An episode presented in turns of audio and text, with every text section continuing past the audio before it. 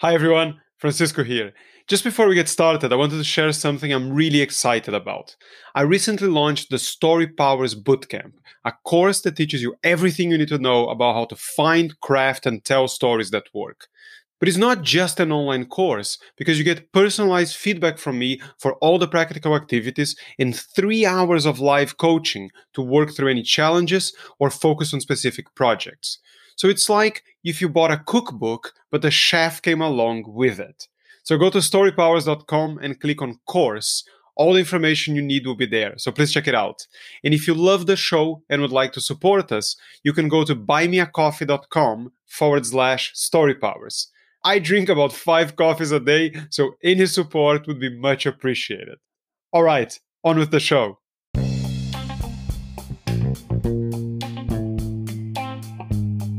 Welcome to the Story Powers podcast, the show about the power of stories, the people who tell them, and why you should be doing it too.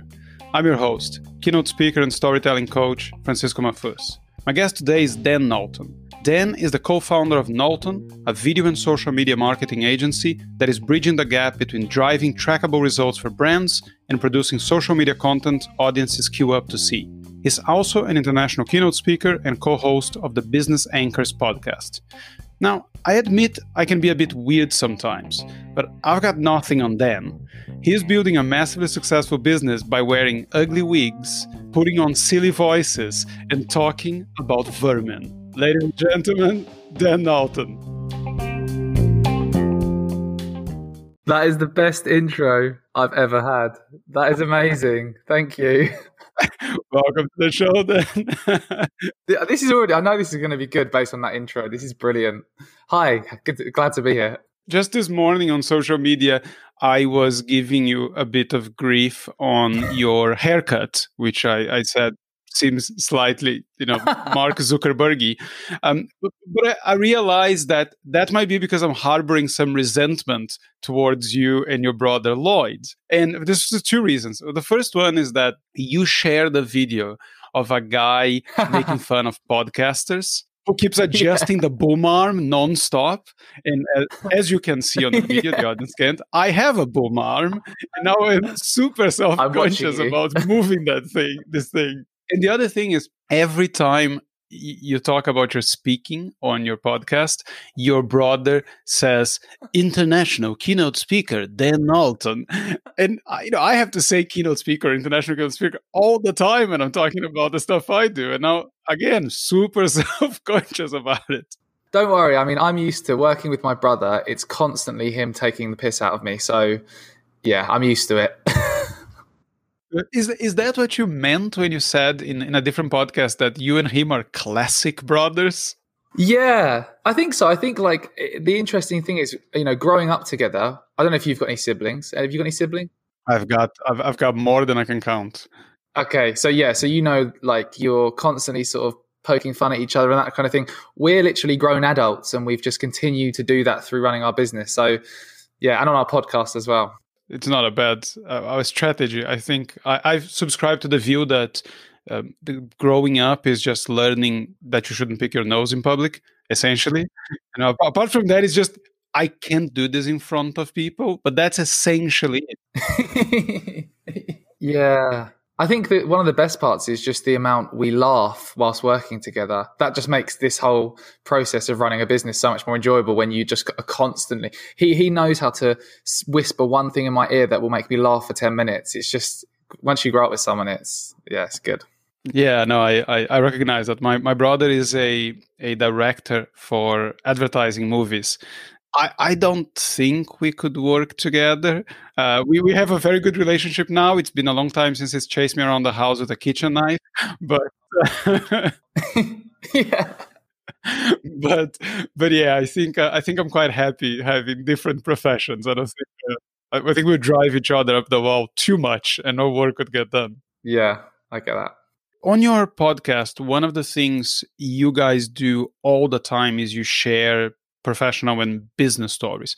Now, how much of that is planned? As you go into the episode, you have like, okay, I'm going to share this story or that story, or does that just come naturally in the way you guys communicate to each other?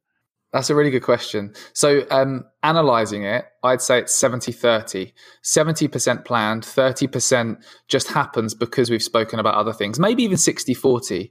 But we, we to prep for the podcast, um, we do agree the, what we're going to be talking about, but then we each go away ourselves and create bullet points of things that we think will be interesting to talk about. We don't always talk about all of it, but definitely, yeah. So it's about 60 or 70% planning. And then just naturally through talking about things, I always get excited. I'm like, oh, remember this story from our childhood or this time in business when this happened. And I find that they're, the, the 30 or 40% that we don't prepare for are always come across the best because we both get excited to tell the story. And I think people like to see that kind of, hate to say it, but authentic you know storytelling come across well i i love i love that you use that word because i hate that word well yes you say that but uh, and i actually when i was researching the podcast i came up, up, up with that a lot the fact that you hated you mentioned on the podcast and, and i thought that i would tell you that i was going to name the podcast be authentic be authentic to 10x everything with Dan Knowlton yes oh but when I was listening to one of your older interviews, this was 2017, you gave a straight faced answer that the, the secret to your your social media success was that you were authentic. And I thought, okay, say that you hate it, say that you hate it, say that you hate it. And you just went on about how being authentic was great. wow. Oh no. I literally I, I don't ever listen to you know, con- like stuff that I did years ago because I'm sure I'd constantly contradict myself and would, it's just cringe, makes you cringe, doesn't it? Listen to yourself, things you were saying, but hey. Well, you know, it's. Uh, I think we can all be. We can, if if we go back long enough, we've all said plenty of things that we that we regret. yeah, definitely, definitely. One of the stories you shared on the podcast was about because you guys are talking about your your your keynote speaking. And there was a story about a guy this was uh, eastern europe i think and it was something to do with porn. So what what was that story again? Oh wow you're gonna make me tell this story. Okay I'll tell the shortened version. So I this was one of my first international speaking engagements in Bulgaria, and I uh, I basically went and stayed in Bul- in Bulgaria for a few days and did this three day event. And um, after the after you talk, people come up to the stage, and you I'm sure you know this like want to ask questions about what you've talked about. And one of them was asking a question, and I said, "Oh, let me show you this on my phone." And I clicked the internet. Me and him were staring at the screen, and it was just porn, which was the most cringy thing that's ever happened. But it's a good story to tell. I, I think I can top that a bit. oh, please do. I, I lived with my father for maybe a year because my father, my mom, and my dad are, are divorced. So I lived with my dad when I was, I think, 17 or something. And he traveled a lot, like he was almost never there. And one day I realized that I could watch porn. So I called the cable company, I pretended to be him, and I authorized the, the porn channel. and uh, you know, and, and I had a blast, and no studying got done for for a long time. Uh, and I only got caught because uh, my two of my many brothers would come and stay with my dad for for the weekend sometimes. And one day he, I think he was recording a Disney movie for them or something like that. They were much younger than me. And then I got home and he was irate, and I was like, "What's happened?" And I was like, "I'm watching the the kids are watching this movie, and they come to me and say, Dad, what is it?" And there's some like 30 seconds of porn. Ah, oh, no. And then flips back to the movie because surely I went in and I was just browsing, and I was like, "Oh, maybe I want to watch some porn now. Maybe, nah, this is not good." oh no. yeah. So yeah, it wasn't good. No. Lloyd actually did a um, a commercial drone license course across a week at this place, and there was like it was like fifty year old men mainly, and the course teacher he had the same thing where he got his laptop up, connected it in, and wasn't looking. And and in in his browser history, it just had all the titles of the videos he was watching. And oh, imagine that happening to you, like doing a presentation and people seeing that. I mean, I, I don't know if what's worse is that people realize it's porn, or that, or what kind of porn it might be, because it might just be, you know, you know, hot standard oh, yeah, standard porn, but it could be some really weird stuff. yeah. Anyway, I think I think we talked enough about porn. Oh wow. Yeah. So one of the things you you guys talked about when it comes to your speaking is you you said that I think in the beginning you were pretty crap at it, that you didn't even couldn't breathe properly or something. Yes. And one thing you said is that you it only started turning around for you when you started telling stories on stage. So, what types of stories did you start talking about on stage? And Clearly, not the ones we just shared. Yeah, no, good, good point. The, the first kind of stories that I really noticed is different was talking about uh, my journey rather than I remember starting out used to have a slide who am I I run this company this is my job title and like just such rubbish whereas I'm trying to think that uh, the exact event actually it was an event in Ireland called the so, called Social Media Marketing Summit Ireland, and I was talking about Snapchat when Snapchat was a thing. Just talking about uh, the, the the journey I'd gone on from being in a job and, and learning lots and going to university. And then in my job, I just hated my life and I, I broke down in this job interview. And, and I think it was, it was sharing an emotive story and on stage, I literally said, Yeah, I had this phone interview that I thought was going to get me out of this horrible job. And then I mucked it up and I broke down and cried and rung my mum and dad. And like sharing that vulnerability of like, and uh, this wasn't strategic by me. It just happened because I thought I'd tell the story.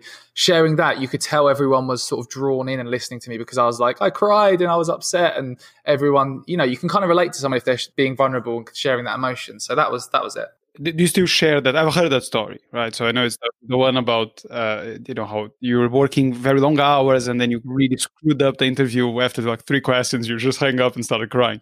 We've all done that. Just the other day. Um, but now, so you've done this for a while now. Uh, so what types of stories do you tell now when you're on stage? Um, looking back to my last big speaking engagement, I mean, they've all completely stopped pretty much because of COVID. But um, the good old days when I was speaking last year before COVID, uh, I, I, spoke at an event called Digitalium, which is in Romania. It was a really, really cool event. Mark Zuckerberg's sister was speaking there, and I got to have dinner with her and stuff. That's my claim to fame. One of the stories I spoke about was about um, my, at the time, my fiance was pregnant and I was I told a story. I don't know if you've watched this because you've done loads of research. You might not have seen this story, but I at the time I remember I was researching like how to be a good dad and. And, and that story of me like showing I was nervous and what happens if the baby does this and the baby does that. I, I talked about that and I showed a picture of my pregnant fiance and then I, I tied that to the remarketing ads that I was seeing and how clever those remarketing ads were and how they made me buy um, and some of the, the really um, creative content I was retargeted by with this this dad that had um, don't know if you've seen, but like a front strap where you strap a baby to the front of you. There was a really clever video where it was a dad dancing with the baby, and that video. I haven't seen that video, but I think I have I have scars on my chest from having worn that thing for about five hours a day for the last uh, for the last four years or something.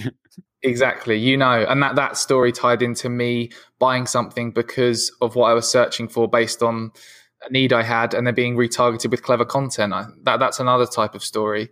Yeah, because that that to me makes complete sense, and this is the one thing that when I'm talking to people about using stories in any type of presentation or when i'm thinking about what stories i can use when i speak there is always that danger of well the story is great i'm just going to get it in there people laugh but it has nothing to do with my content. Like i'm just telling it because because right? Because i want them to like me. Yeah.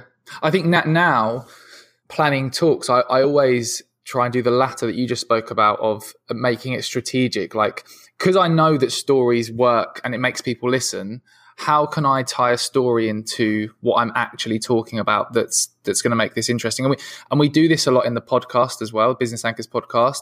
When we're talking about, let's say, sales as a topic, we'll talk about the time that we went to a pitch that we didn't realize was a pitch because we were so naive and didn't know what we were doing and that that like taps into the lesson of you know making sure you're fully prepared and know what the expectations are managing expectations. So everything now is tries to tie in but i'm certainly guilty of just telling random stupid stories because i thought that was cool. Yeah it's difficult sometimes when you have a really good one but it's you can do it both ways right? You can say okay well, i want to talk about preparation. When was i not prepared at all and that, that you can always get the so so this is what i'm going to talk about find a story prof- professionally or personally where that didn't happen at all or when i learned that that thing is important. But you can also do the opposite right? You get the cool story. I mean i'm sure you can get the, the porn story we talked about and find a lesson in there somewhere. Maybe it's a preparation lesson maybe it's uh, you know how professional you come across or whatever perhaps an extreme example of that type of thing. But you, if you have a really cool story, sometimes I have them, and I'm like, oh, but what is does it? What does it mean? Doesn't always work, but yeah. I think you also uh, uh once you do quite a few speaking engagements, I'm sure you found this you try and test different stories and you find some of the ones that you think are the best stories ever don't get a great response. And then others that also something else i found in eastern europe because i've done quite a lot of speaking in eastern europe is um, the, the way like the cultures are different. So some people are very stern and something that if I was speaking to like a British audience and I'd be using slang and like, oh, I remember at school when this happened, you have to, you know, I have to now try and think what all this audience and culture understand because I've totally said jokes that not jokes but like stories that I land with a UK audience and then they just don't get. So it's it's trying to really get that culture as well, that cultural fit. 100% I agree and and there are certain things I think both of us do which is self-deprecating humor that you know if we ever speak in asia that's not going to work. Uh, you're not not supposed to crap on yourself in front of particularly like a japanese audience. They, they won't see that as a good thing. They won't see that as vulnerability. They'll see that as so you're a moron then. Why should they trust you? But i think this is an interesting lead into how you guys handle your own marketing, not the stuff you do for your clients, but for yourself. Uh, and for anyone who hasn't watched this, I, I, very strongly recommend they do. There's plenty of these videos on, on LinkedIn. I might put some on the show notes. But I came across you, I think the same way a lot of people did is when you started with the wigs. When did you think, okay, I know how we're going to market ourselves? Wigs. It's one of those things that naturally sort of came about. So up until we started six years ago and we tried producing loads of different content. Some of it worked slightly, but not really. It took us ages to figure out what we can do that's going to get traction. In 2017, we tried this new concept. We basically wanted to share testimonials, our client testimonials. We went and shot a video of them saying nice things about us.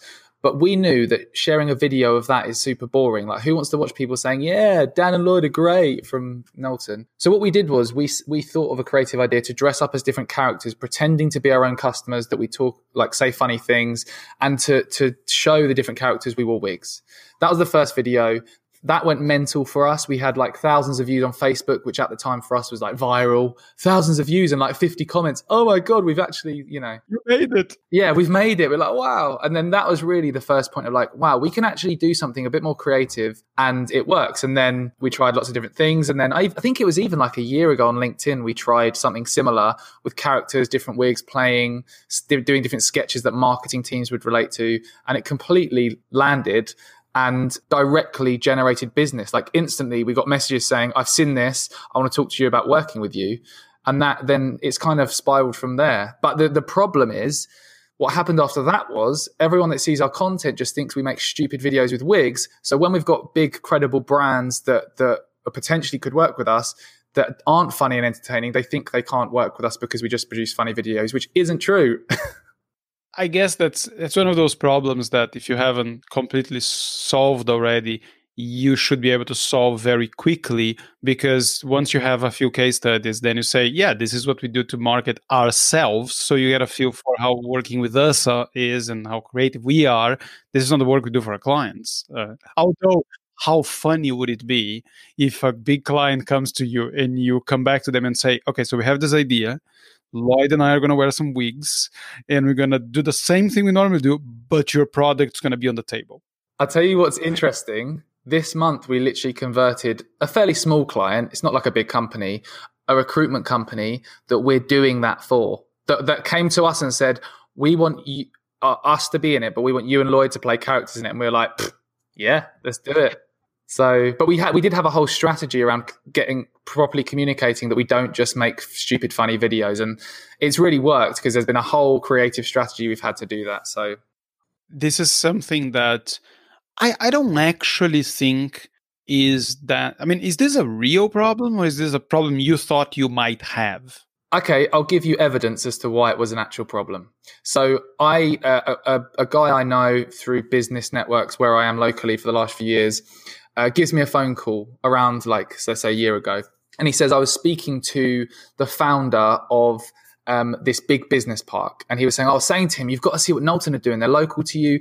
You should work with them to create videos and stuff. And this big, high profile, big cheese guy who's like, uh, is, yeah, got a lot of credibility and influence says to him, I've seen what they do. I'm connected with them on, on LinkedIn, but um, we're not funny. So we wouldn't work with them that he called me and told me this and that was the first moment i thought i looked back at all of our linkedin content and i was like wow we do actually come across that we're you know getting great traction and stuff with some people but we can do a lot more than just producing funny content that drives sales. So yeah so then that was the evidence that we needed to then maybe i thought it was a bigger problem than it was but yeah, because I, I say that because there's some other people on LinkedIn that have very particular personal brands. So I'm thinking of, of, of a guy I had on the podcast before, uh, Alex B. Sheridan, and he's in many of his videos he's he's he's playing characters, he's rapping. You know, it's the type of thing you wouldn't think is necessarily very corporate. Uh, but you know, speaking to him, he says it's very clear to the people that he speaks to. He says, "No, this is just me. Um, this is how I express myself creatively. That's not how you would do it." Like he says that I don't teach my clients to rap so they can imitate exactly what I'm doing. They just this is you know this is my thing. Your thing might be completely different. But the other side of that is looking at some of the case studies you've done they're perhaps not as weird from a sense of uh, sense of humor point of view than some of the stuff you guys do on LinkedIn. But having said that, I mean, they're still funny or they're still like whimsical. So that's the thing that you guys do more naturally. Uh, and some clients won't like that, but there's plenty of clients who will. Yeah, I think you're exactly right. A lot of the the best case studies we share with the world are the ones that allow us to have creative freedom because we know through our own experience entertaining content um, gets people to watch it. And when people watch something that's created in a way to drive a sale and you can keep them watching, you know, that's a great piece of marketing collateral. So, so the, the, the companies that allow us to have creative, I mean, sometimes we do pitch really out there ideas. Like uh, the recent client, we've, we've just started um, the campaigns launched by Whole Foods Online. Um, it's like a Whole Foods company, and the, the campaign's killing it now. But I remember the what we the, the concepts we pitched they're basically a very ethical green company. And we pitched ideas like punching dolphins in heads on the video to, to like as, as a kind of this is what we're not like. And obviously, like looking back, it was quite out there. We eventually got to concepts that are in line with their brand a lot more. Didn't you pitch blowing up stuff? Blowing up a shed, yeah, we wanted to blow up a shed, and then they sort of said, "Well, we kind of don't want to show that we're wasting material and blowing up stuff." And we're like, "Yeah, that's kind of fair enough." But you still built that into the commercial, right? Because there's a guy who keeps wanting to blow up a shed, and the sort of the whole food person says, "No, you can't blow up a shed." Exactly to to keep people watching. But the the most excited projects I get most excited about working on are the ones where the brand is like, "We totally get you and what you do." Do whatever you want to drive the most sales and the best return investment. That is like gold dust to us. Whereas I'd say at least 60, 70% of the brands that approach us um, especially the bigger, more global brands now, there's a lot of red tape around what they feel they can and can't do. You know, they don't want to piss people off or offend people. So, but and we still produce, you know, emotive campaigns that drive that in a more formal, less funny way. But yeah, I just love working on stuff where we can just do crazy shit that's really fun to talk about and drives really good results. Just to sort of wrap up the the part about the way you guys promote yourselves do you notice a difference when you just made up some stories to, so to you can act uh, against each other? Or when you're actually just playing a, a real situation but in, in a funnier way do you notice any real difference there? Because the testimonial stuff to, to me seems to be a very good example of using like a real thing but in a funny way other than just inventing stuff do you mean um, with our own content in terms of some things like a sketch we just make up, and other things are like here's a case study? Yeah, with your own content. So, so yeah, the, the difference is the the sketch stuff where we're producing funny content is great awareness content, drives way more views, way more engagement, way more people saying, "Wow, I love this. This is amazing." The more serious content, which is like middle of funnel consideration content, case studies, showing results, that drive you know, way less people are like, "Oh, this is amazing," but they're the pieces of content that we get messages saying, I've seen these results. I want to set up a call. Like just from posting the results of this campaign we're doing in January, I've got today, I've got like four calls booked in with companies who are like, wow, those results are insane. We've seen what you're doing. Let's, let's have a call. So it, it, we need a mixture of all of them because the cool, creative, fun, made up stuff draws the audience in. And then once they, they like us or they've seen what we're doing, then we can reinforce that trust with we're actually good at getting a trackable return on investment. Right, so I've seen you talk about this before. So you talked about the funnel and what types of stories work for different parts of the funnel. So, so if I am getting you, the first thing you just said now is all the the crazy nonsensical stuff is the first part of the funnel. It's just awareness. Okay, well, these guys exist. I can see what they're doing. That's what you use that sort of stuff for, right? That's one example of awareness. But yeah, what would be another? Educational content the first four years of us starting, we didn't produce any funny content. It was purely here's something we've learned to do with growing a social audience on the growing audience on Twitter, you know, using this tool to schedule stuff. We'd learn something, then create a tutorial. That was the kind of top of funnel stuff to draw people in, teaching them how to do something that we've got evidence generates a tangible result. Other things are so educational, entertaining, stuff to talking about our story and our journey. You know, we started from here, this is where we are now. We tend to do less of that, but that I'd class that as kind of mainly top of funnel content. So yeah, they're kind of the three main main types of content. Okay. And then the the middle of the funnel stuff would be what exactly? Would be anything if you think about um uh, when people are buying into you, what are all the questions they need answering? What are all the things they need to see to know that you're the best solution to their problem and they can trust you to deliver on your promises? So, for example, case studies showing the results you've achieved, talking about credible brands you've worked with, awards, accreditations, things that demonstrate that you're um, you invest a lot in the work you do. So like showing all of the great equipment we've invested tens of thousands of pounds into produce content for our clients so they know oh they're not just turning up with a smartphone and trying to shoot our content. Objection overcoming content. So for example oh are knowlton too expensive to work with? Are we the right company for knowlton? All of these questions we create content to say hey if you're xyz type of company we're ideal for you you know it's those kind of things Okay. And then is there a third part to that funnel? The third part is the kind of the, we call it the purchase stage, which is you've made someone aware of you, they trust you, you've overcome all their objections, but that's not good enough. There's plenty of people that, that know us and trust us, but they haven't got in touch with us. So it's doing all the things we need to do to nudge them to get in touch with us. So having consistent call to actions across everything we do, you know, on our website, making it easy for people to get in touch with us, being prompt when they follow up with us, having an effective sales process and a way of managing that sales process. We use HubSpot sales and CRM system. So yeah, those kind of things so so we talked about one of the things that I wanted to cover, but there's a few questions I still want to ask about this challenge with tone, right? Because so I watched the commercials, I watched the Whole Foods commercials, and I watched the the Wall commercials, which I think are the and the case studies you have up on the website. What I find challenging to understand is so a company has watched all the stuff you've done. You presume they watch some of the stuff you've done when they're approaching you how much of a conver- do you have to start a conversation about okay well do you see what we normally like? Is that what you're looking for? And if the answer is no i mean do they are they just working on the basis that okay these guys are good surely they can they have a completely different gear than the stuff that i'm normally seeing? Yeah good question. So we do share other things that aren't just our best most exciting fun entertaining content that shows that we produce more corporate content um, so some some of them see that as a point to know, oh, they do do other stuff, and we talk about that. Um, but the main uh, part of the sales process where we, we're gathering this information is when we set up that discovery call and, we, and we're asking the questions of, you know, what are you trying to achieve? What are you looking for? What, how do you define your brand? What's your tone of voice? And we ask those questions. And if they're saying we're a very serious brand, you know, there's lots of red tape, need to be very corporate, I'm taking all, this all in as part of the sales process, and I'm saying, great, you know, we've done serious stuff with this kind of brand, so we've done that. Great, this is interesting. Then we'll go away and develop a pitch that's based on the information they've provided. So it's asking those right questions at the start of the sales process to really gauge that. And and when we started out doing this, I was rubbish at this. It's taking a lot of failed attempts at this to get to where we are now, and I've still got a long way to go. So it's constantly trying to fine tune and get better.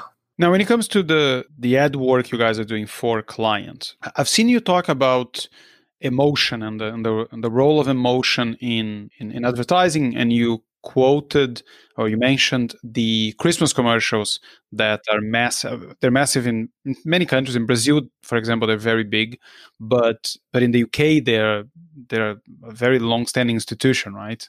Yeah, I, remember I remember a few from when I, I was there for five years. But those are very different types of commercials, right? Yeah, the the way I like to think of it is like the Super Bowl commercial, the the Christmas ad. Have you seen like the John Lewis ad, the Sainsbury's ad? Yeah. It, it, so in Brazil, do they not have this whole thing around Christmas commercials? We do. So what what happens is what what I'm thinking of is there's one major supermarket brand in the south of Brazil called Zaffari. And they, let's think of them as John Lewis. And every single year there is the Zaffari Christmas commercial. And it's and it's very similar in style. It's something that has nothing to do with the brand. Like it's nothing to do with the supermarket. We know it's a Zaffari commercial and then it's a story it's, it's always this sort of emotional stuff to you know get the the feel good factor about the brand higher and, and and I've seen plenty of those internationally. I actually shared one on social media not long ago where it's this grandfather and he he, he looks at a picture. You don't know what the picture is of, of whom, and then he he goes into his shed and it's a mess. And then you've seen it one, right? Yeah, it's amazing. Yeah, he's doing the kettlebell. So he's training with a kettlebell, and at the end of the day, he's training so he can lift his granddaughter to put the star on the Christmas tree. Then my question would be, why could you not make most commercials like that? Where there's no brand, nothing specific about the brand. is more like, okay, I love this brand, and what they, what I feel like when I think about them. Why can that not be what people do a lot? I'll tell you why. Because you're you're never going to nudge um, someone who's thinking, "Oh, this is nice," to buying a specific product or taking a specific action. You know, uh, to get someone to actually take action, buy a product, they need to understand the brand. They need to see the brand. So this type of Christmas ad is incredible because you know these these companies have created a category of advert that people actually get excited to watch. And that's a completely crazy concept when you think of like traditional TV ads, disruptive advertising, like, oh, another pop up ad. Oh, there's a TV ad. Let's skip this. Now they've created a category of advert where people literally schedule time to see, oh, the John Lewis ad is live. I've got to see that. How crazy is that? It's like having, it's like Netflix. It's like creating something that people get excited to watch. So it's incredible in that sense. And everyone's talking about the John Lewis ad. But what, what everyone isn't talking about is um, you know, the new microwave that's being sold through John Lewis that's going to help solve my problems. So that that category of advert has a great place in terms of building that aware- awareness, getting people talking about a brand. But that's where all the other content that, that links back to that uh, marketing funnel I mentioned is crucial to have. Because if you just had that John Lewis advert, everyone, millions of people will be talking about it. No one would be going to the John Lewis site to buy products. No one would be going to the John Lewis store to buy products because they haven't, their, their hand hasn't been held through that customer journey of realizing what problems John Lewis can solve, realizing you have those problems, realizing they've got the best solutions to that problem, and then actually taking action. So you need all that other content to, to make this work rather than just, the amount of marketing companies I see, and we used to do this, saying to their customers, we can help build awareness for you. Course, you like anyone can build awareness. You can shout in the street. We do marketing that builds awareness, but actually converting that awareness into trackable sales and ROI is the challenging part. The easy part is building awareness. I think it's interesting that you say that they've created this type of, of advertising because, in the one sense, you're 100% right. They have created this type of advertising. At the same time, they haven't really created anything. It's just two minutes of storytelling. It's just because we've gone so far from the idea of people telling stories just for the sake of telling stories. Because, you know, when's the last time that you sat next to a mate or a relative and thought, oh, is uh, they have this story I want to tell you. And like, oh, I love his stories. I'm just going to sit here and listen. Now, if you organically do as a mate, you don't know what happened to me yesterday, you listen. But this concept of, oh, you know, my grandfather is a great storyteller. Every time he sits me down for a story, I- am looking forward to it. I don't know what it is. It's probably just going to be entertainment. I might not learn anything, but but I just want to listen to this. And that I think ties as well with what we said in the beginning, where yeah, I'm not saying that your story about your interview that failed was a story that had no purpose whatsoever. That story shows you as an approachable human being. But at the same time, that story is not going to lead anyone to any type of action. Apart from you're not an asshole. When I thought maybe war, okay, fine, I covered that objection, but you don't do anything after that. Yeah, I think I think that's a good point. I also think, and again, you may have heard me say about this before, but the TED Talks book, Chris Anderson's book, TED Talks, the thing that the one massive takeaway I got from that is um, that whenever you're speaking on stage or you're engaging with anyone, they have their wall up. They're thinking, will I? First of all, they're like, I'm not letting your ideas into my brain because I don't know you like you trust you. And then you have to somehow break down that wall. One of the approaches they talk about for breaking down that wall is showing vulnerability is showing that you're you're not the oh I'm I'm the best at marketing I can help you you're actually saying here's how I'm not the best. And then people start to open that wall up. So I think that kind of storytelling does have a place to break down barriers to let people in let people let you into their mind with your ideas. But I think you're even making me think now I need to be way more strategic about the stories I tell. Because previously this has all just happened because I've just fumbled my way to to getting into to speaking and stuff. And now now I need to think more strategically like you. if it's not broken, you know, don't fix it. But at the same time, there's this saying which some people disagree, and I disagree at times, which is don't have a story without a point, and don't make a point without a story. Yeah, I like that. When it comes to the walls you were talking about, uh, I have seen people describe this as that uh, that most people push information out. So you you're giving them your opinions, you you making statements about marketing or whatever you're talking about, Whereas a story is not a push strategy, it's a pull strategy. So you tell us something that happened to you. Uh, there's no agreeing or disagreeing. You know, you might I might disagree with your conclusion about what happened to you, but you've now given me this experience, and I'm gonna go, yeah, I actually lived something similar to that. Ah, okay, yeah, no, I can see how that would work. You're putting it out there, and it's for people to pick it up or not. It's different than saying, no, you have to do this, you have to do that. Yeah, it's weird how how crazily people respond more and to to stories when you're speaking like when you're just because i totally have just done the sharing information on stage and everyone's sort of there yawning you know looking at their phone when you say oh this thing happened to me the other day i've got to tell you about this everyone's like that on their seat like leaning forward like i need to hear this it's just it's interesting there must be science behind something that's going on with I think in the book, actually, Chris Anderson's book talks about how um, when you when you describe a situation, something to do with the brain receptors in the audience is like uh, you kind of match up somehow. I, am not an expert, but he. I am.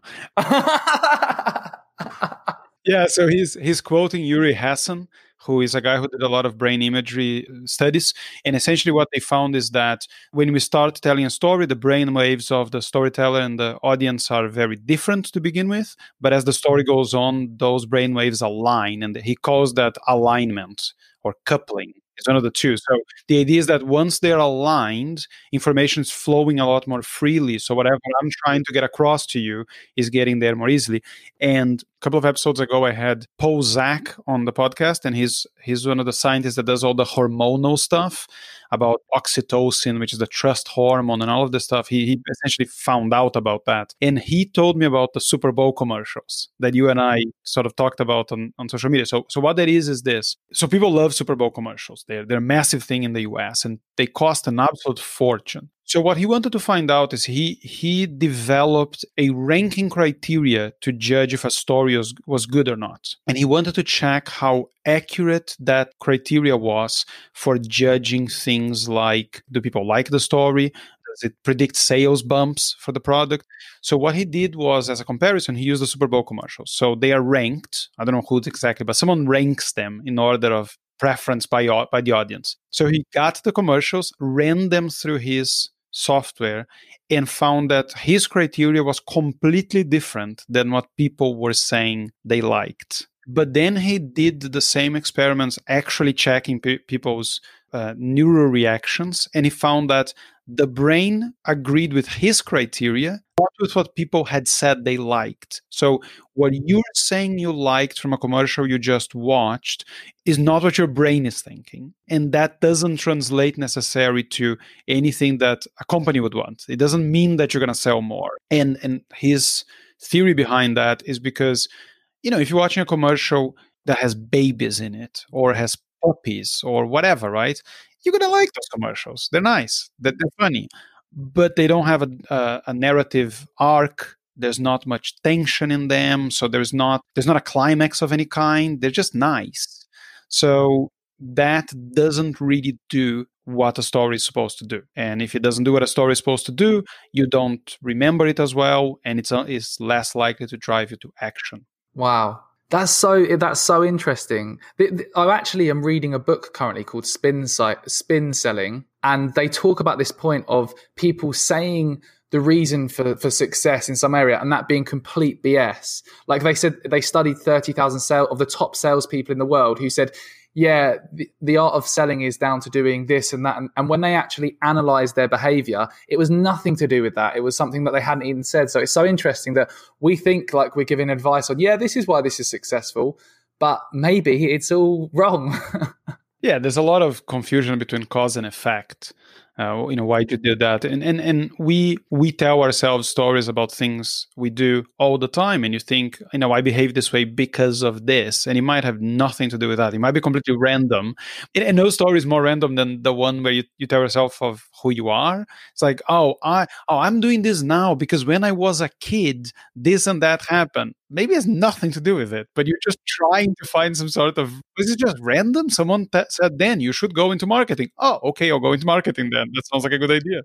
Yeah. I think those, I've seen some speakers though, that you can so tell that they're doing that and they're just, they've made up like, oh, when I was a kid, I once sold candy bars at school. And from that day, for, it's quite i think it's quite easy to tell a really authentic kind of story that actually happened when someone's telling it to like someone that's fabricated a story to sound good as part of a speech. I guess unless they're really good at storytelling and they've practiced it. I don't know. I don't know what you think.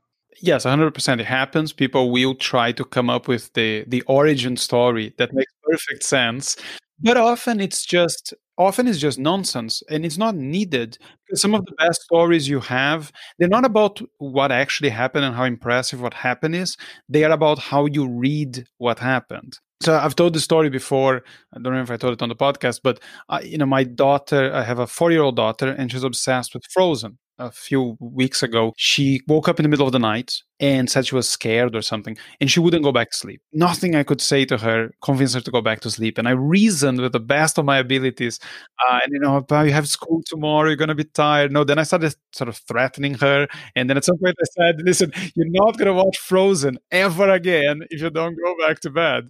And that that didn't get me anywhere. And then I was so tired and so frustrated that I I broke down crying, like I was sobbing like a child, and and that got through. She was like, "Oh, um, don't be like that, please. I'll go back to bed right now." I've used that story as an example of why emotion beats reason every time. You know, emotion decides and reason justifies. And it's a perfectly decent example of that type of reasoning. I can also use one that I have used, which is, you know, the Syrian refugee crisis and how we only cared about it when we saw the little the picture of the little boy. They both do the same job. Some, you know, one of them is more powerful and in some scenarios you might need that bigger one. But I think people get this idea that if I haven't always lived in a way that makes me the expert now, then I should be up on the stage. No, just find a funny story that happened when you went to McDonald's, and if you can make that work with the content, then that's fine. Yeah, I find I can relate most to someone when they're they're saying things that seemingly make it make it sort of discredit them. Like the people that say, you know, there's there's there's the you know, oh, or I sold. Uh, candy at school and now I'm a really good entrepreneur. Or the people that are like, for the first 20 years of my life, I did absolutely nothing and ate McDonald's every day and then randomly I thought I'd do this and that, and that's more like relatable, isn't it, than the traditional. You're talking about Lloyd again. yeah, yeah, that is literally Lloyd's story. That yeah. um, all right. So one one final thing I wanted to ask you about the your approach to ad work and telling stories for clients, and and this is something I I honestly have no idea what the answer is. Now I watched the the Whole Food com- Whole Foods commercial. So what you have in your website, I'm assuming, is a whole bunch of pieces one next to each other. You know, it's not it's not a five minute commercial. What I found really interesting there is it's obviously a recurring story. So you have the same sort of three or four, you know, has the blonde woman, which is sort of the spokesperson. There is the weird secretary that you push off a plane, I think Janet great name for a secretary. Yeah. The supposedly good looking bloke that wants to blow up stuff and whatever. And this is my question How do you build in a story that only really works to its full full extent once you watch the previous stuff how confident do you have to be that people will have watched them so that you can build on that story? I, I, don't know if which connects to what but you know there's one where the woman gets pushed off the airplane and then the next one they're on the beach and they should just just on the water covered in plastic. So so good question. And the way we kind of combat that is the the only video we've shown is the case study is the one full length five minute video showing the whole there's actually another 50 plus pieces of creative we shot and edited separately that stand alone they you know overcome objections. They communicate benefits of buying from the thing that they communicate offers and things. So i guess uh, we've made it so that we produce this full length video that we know that the people that watch that full video are the real fans that are fully into this and we know that we can remarket to those and make them spend more money. However, we also know that 80% of people, 90% of people won't do that. They'll watch a small part of it. They'll get a bit of the vibe and then we can remarket them with the other 50 pieces of creative that are most relevant to them depending on what they've seen. So it's a good question. I, I, we don't rely on people what, seeing that full story to get everything else we combat that by creating loads of other pieces of creative that work standalone to to deliver the same result if that makes sense. So what you're not doing which perhaps i misunderstood that but what i thought you perhaps were doing is to say okay so th- this is really four or five different things. We can cut them up as five individual ones. You play one you know you circulate one of them and then a few weeks later you start putting out the second one because perhaps you know i don't watch much tv these days and don't spend that much time on on social media. So I, was thinking of TV commercials because that used to be done occasionally over the years with popular brands. They had the same characters and they just kept coming back. So is that not how you guys use that? So good. We do both. That that video you saw, there are eight versions of that video. Shorter versions, square versions, versions with elements cut out that still make sense. So we do in a way, and we also, for any marketing content, have some segments of that main video that, that communicate clear benefits or overcome objections as standalone pieces. But you're exactly right. It, ha- it has to be thought out before you shoot anything to know that segment that, that would make sense standalone, we can use as a separate clip. But this bit, you need to get the full story to, to be able to cut it. So we won't cut that as a separate clip. So it's a, it's a case of cutting the uh, the relevant segments of the full video out to use as for other creative, but also having 50 other pieces of creative that work standalone. So it was both. It's it's interesting to try and apply that to to speaking to, to the stage because I've I know speakers that have like a very very long story that they can cut in smaller pieces. So maybe you know you have your journey story, and your journey story has that initial piece with the failed interview, and then the bit that comes right next to it, you're not going to tell at that point. You're going to tell 10 minutes into the speech and then it's just another two minute bit but it builds on the previous one. So when you get into the end of that you're just getting that all, all those callbacks and if something was funny earlier it should be a lot funnier by the end but there's no way you would have told that as a you know 25 minute story. Yeah some of the best speakers i've seen have done that in a very clever way what you've just said and i guess it's because you're an expert in this it's like telling telling one story that's broken up across the whole talk but you're then you're bringing back and like remember when that i said that and it ties it all together yeah it's all making sense now It's like with the vermin mention, which is I probably should have explained this earlier. At some point, you guys told a story about bad, uh, worst business advice you ever gotten, and your dad said that people shouldn't eat at their desks because vermin. and you know, so I watched that. That comes up a few times in the episode, but you've done it in different episodes. So someone who's listened to that, perhaps for the next year, why do you keep saying vermin? yeah. over and over again and it's it's building on that previous story it's done unknowingly though i think what you're the reason you're really good at this you're an expert is because you would do this proactively and plan this out like us that's just randomly happened without planning it so this is why i'm thinking wow i need to be doing this in a more constructive way from now but it's it's done naturally we, we could say because it works because because it's such a good story with such a good sort of punchline that it just keeps coming back to you over and over it's like when I, I, I grew up watching a lot of Seinfeld and Friends, and now I'm, I've weaned myself off of doing that. But uh, but for many years, my friends and I would just say lines from the shows. Like over, we still say stuff like "Serenity Now," um, or, or, you know, "Pivot." Now this is last year more than you "Pivot." Um, yeah, classic Friends episode. Yeah, you know, uh, we were on a break. You just say stuff like that because it just stuck in your brain so much, and it's now it keeps getting it gets funnier and funnier and funnier the more you do it. But yeah, it's I think it, you put a bit more thought into it when this is pretty much all you're doing because this is not all you do. And speaking is a part of what you do, is not all you do. But yeah, but that that's one of those things that if you can build on those initial stories, then the whole thing just feels rounder. Also, if you can finish with something you had at the beginning, that always works really well. Feels like a nicer ending, doesn't it? Then you're like, oh wow, it's all come together for this one point. Yeah. And a lot of movies and, and books do this all the time. So books will typically open with a scene that is, if not the end, close to the end, and then they'll take you back to where they were. Uh, there's the Breaking Bad um, first episode starts with him half naked with a gun in the desert, and then that only happens at the very end of that first season. But then you go, oh, right, and I can see how we got there. Yeah. Then this has been fantastic, mate. Uh, now we talked about LinkedIn plenty of, so people know to look for you there.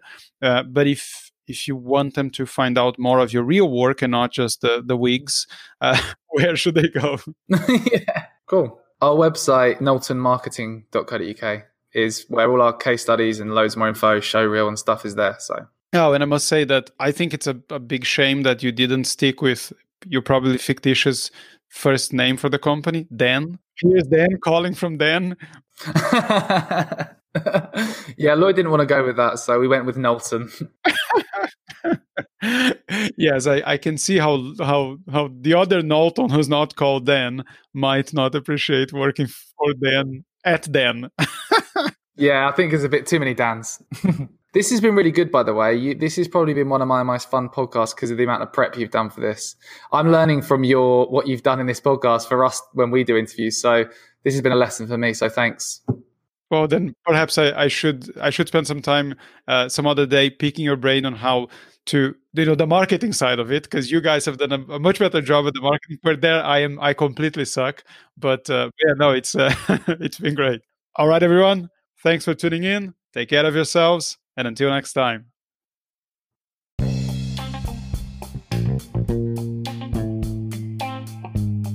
I hope you enjoyed the show.